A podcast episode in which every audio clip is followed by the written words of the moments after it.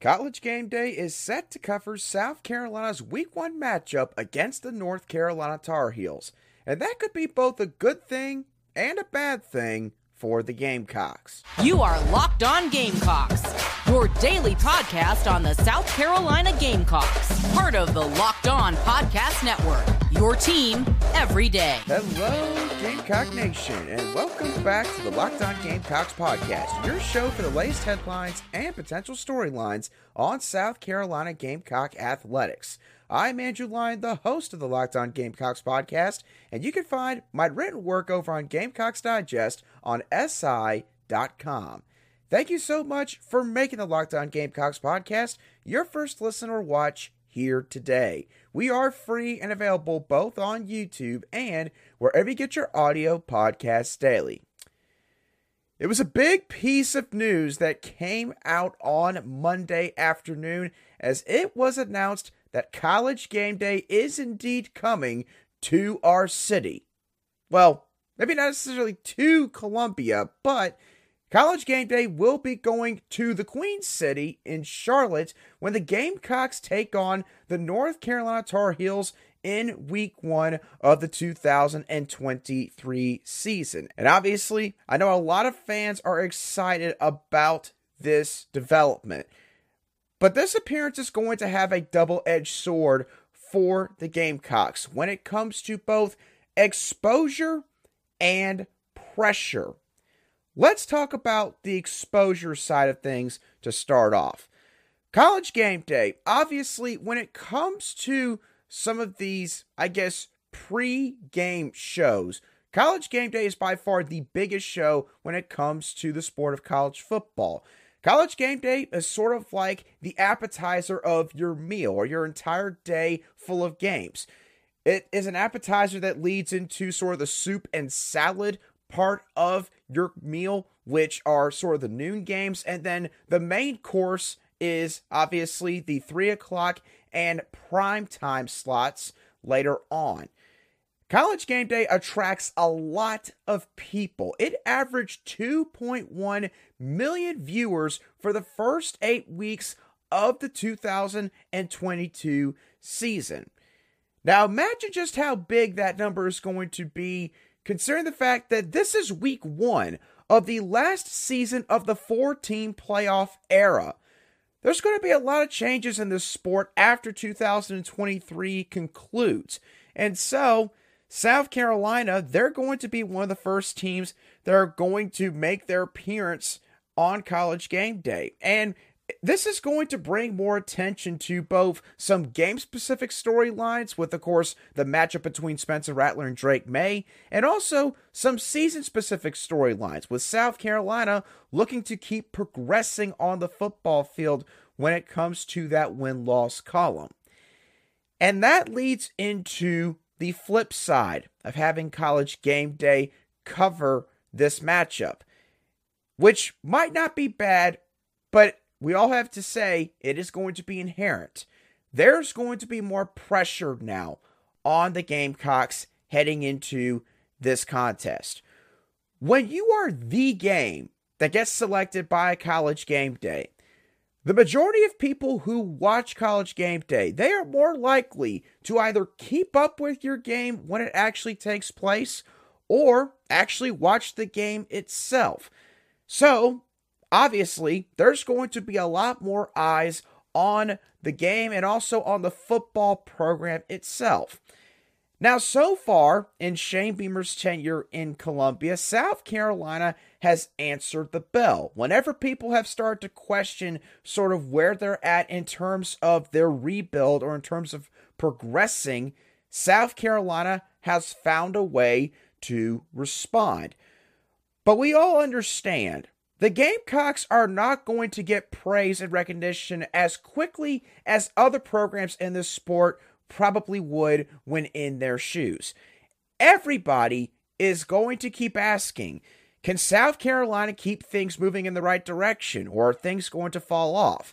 No matter what they've done the past couple years, for a program like South Carolina, people are only going to look back at those results for so long.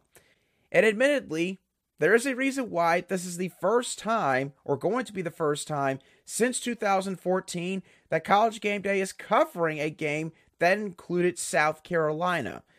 Because South Carolina has not given too much reason for the national media space to pay attention to them. But now they are. That is all changing right before our very eyes. And it's not like we would have been okay with Carolina losing this game before this announcement because obviously this is a massive game when it comes to recruiting implications. The Gamecocks are desperately trying to get their foot back into the proverbial door of the state of North Carolina. They also, of course, would love to have bragging rights over their fellow Carolinians. But now that game day is going to be covering this game, this, in my opinion, now it's almost a must win situation for South Carolina. Because if you lose to Drake Maye and the Tar Heels, then everybody is going to sit back, or at least some people, I should say, are going to sit back and they're going to say, I knew at some point that South Carolina was going to fall back to what they've done historically. You know that there's some people that are looking for an opportunity to say that. And then they'll start to question what they could do for the entire rest of the season in 2023. Because, quite frankly, North Carolina, look, they got some decent ball players. Obviously, Drake Maye being the most notable one. But North Carolina is probably not even like the fourth toughest opponent on South Carolina's schedule this year.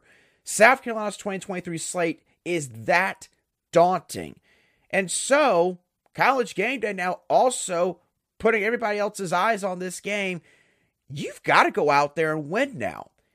This is an opportunity that's going to bring both positive exposure, but also added pressure that could boil over if South Carolina allows it to do so.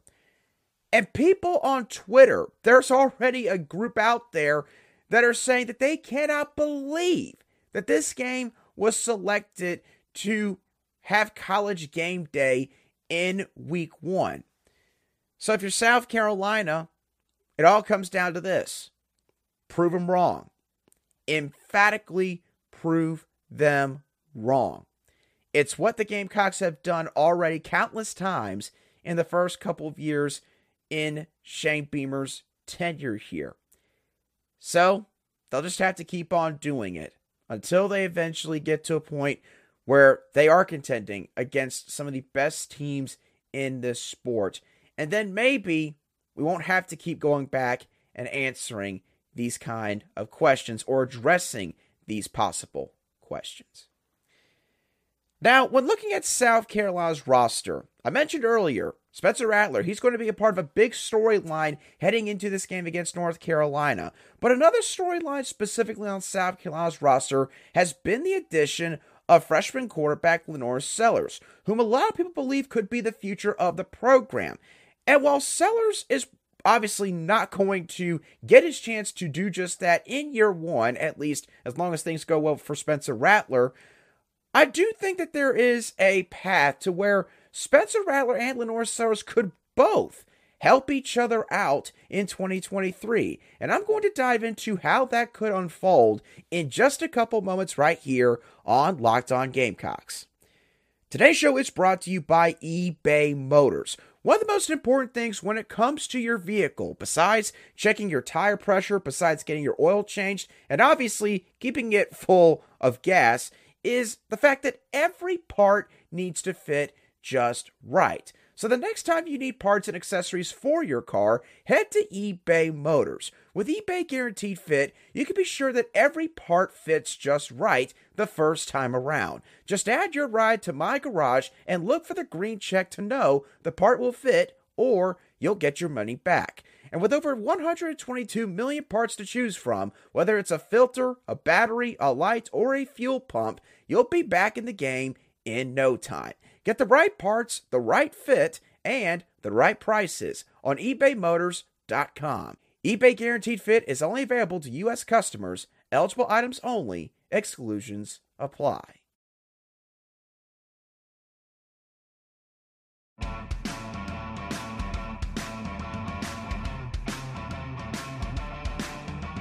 Welcome back to this Tuesday edition of the Locked On Gamecocks podcast, where we cover your South Carolina Gamecocks every single day in just 30 minutes. And speaking of every single day, as always, thank you to each and every one of you everydayers for making the Locked On Gamecocks podcast your daily choice for South Carolina Gamecock sports coverage.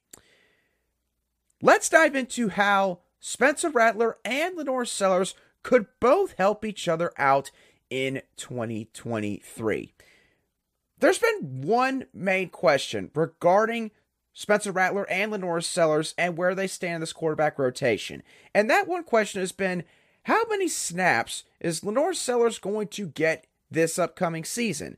Now, Shane Beamer did somewhat downplay this at SEC Media Days as he brought up Luke Doty, Tanner Bailey, and Colten Gauthier and pretty much the entire quarterback room, and essentially making it out like LaNorris Sellers, he's not going to have to do a whole heck of a lot because of what he's got around him.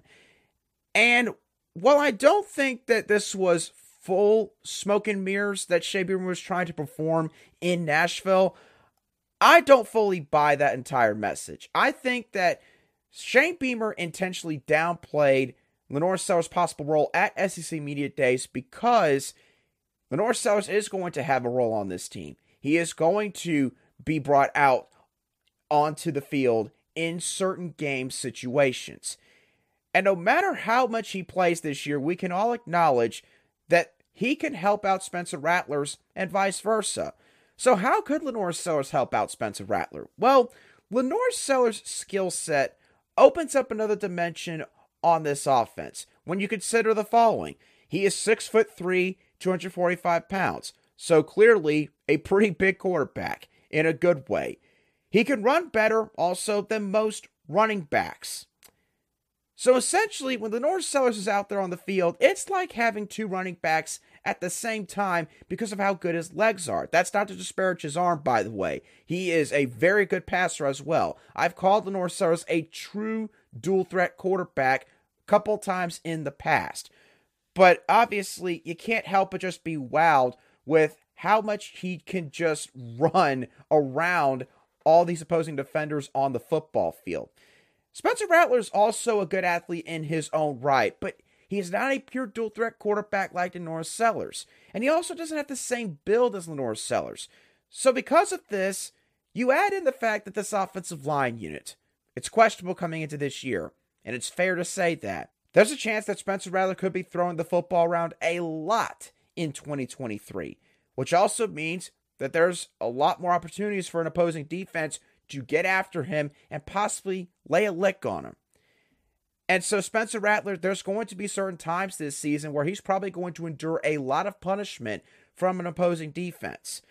LaNorris Sellers, if that ends up happening, he can come into the game and simultaneously give Spencer Rattler a chance to recuperate on the sideline while he makes the defense have to account for all 11 players on the field when it comes to an ability to make an explosive play happen. I know that I mentioned the offensive line in that group, but you get my overall point. Having a guy that can run like LaNorris Sellers can at quarterback, it's just a game breaker. It's a difference maker for an offense, especially when you're trying to work around certain deficiencies on that side of the football. Now, how could Spencer Rattler help out LaNorris Sellers? This one's a lot more self explanatory than what I just talked about with LaNorris Sellers helping Spencer Rattler. Spencer Rattler could show LaNorris Sellers the way when it comes to being a starter in the SEC and also how to be a leader for this team. Everybody has talked about this offseason how Spencer Rattler has really grown, not just in his confidence with this offense, but also when it comes to his leadership, his willingness to speak up, to be that guy. Again, Spencer Rattler talked about how this past year he was not trying to, you know, basically be that guy on this team. And it wasn't because obviously he didn't possess the qualities or the traits to be a leader, but more so the fact that Spencer Rattler did not want to put off any of his teammates by trying to come in and essentially possibly come off like he's giving a false bravado in the fact that he is the man in the locker room. He didn't want to do that. And so he tried to earn the trust of his teammates over a long period of time. And that has come to fruition. And now we sit here. Spencer Rattler just went to SEC Media Days representing this football program and gave so many professional answers when it came to these questions regarding, you know, what he wants this last season to be, how he sort of views his team, how he sort of views the offense, what all happened at Oklahoma. Spencer Rattler has grown up. He has grown up considerably. He is certainly not the kid that was on QB1 five, six years ago, however long that was. And LaNorris Sellers gets to sit behind him and learn and watch how Spencer Rattler handles all of this as a leader. And you cannot, of course, measure that. You cannot quantify that. That is extremely important for a young quarterback that many people believe has the potential to be the best quarterback in school history when all is said and done. And of course, LaNorris Sellers can also learn from Spencer Rattler when it comes to his play on the football field, when it comes to making his progressions, reading a defense, and navigating the pocket. Something that Spencer Rattler, he progressed so much in that area over the course of the 2022 football season. People talk about how inconsistent he was. Sure, we can't argue that. He was inconsistent in 2022, but nobody talks about the fact that Spencer Rattler got so much better as the year went on when it came to his pocket presence. He truly did. And again, you throw in the leadership and LaNorris Sellers, he gets to sit on the sidelines and he gets to see how Spencer Rattler handles adversity on the football field as well.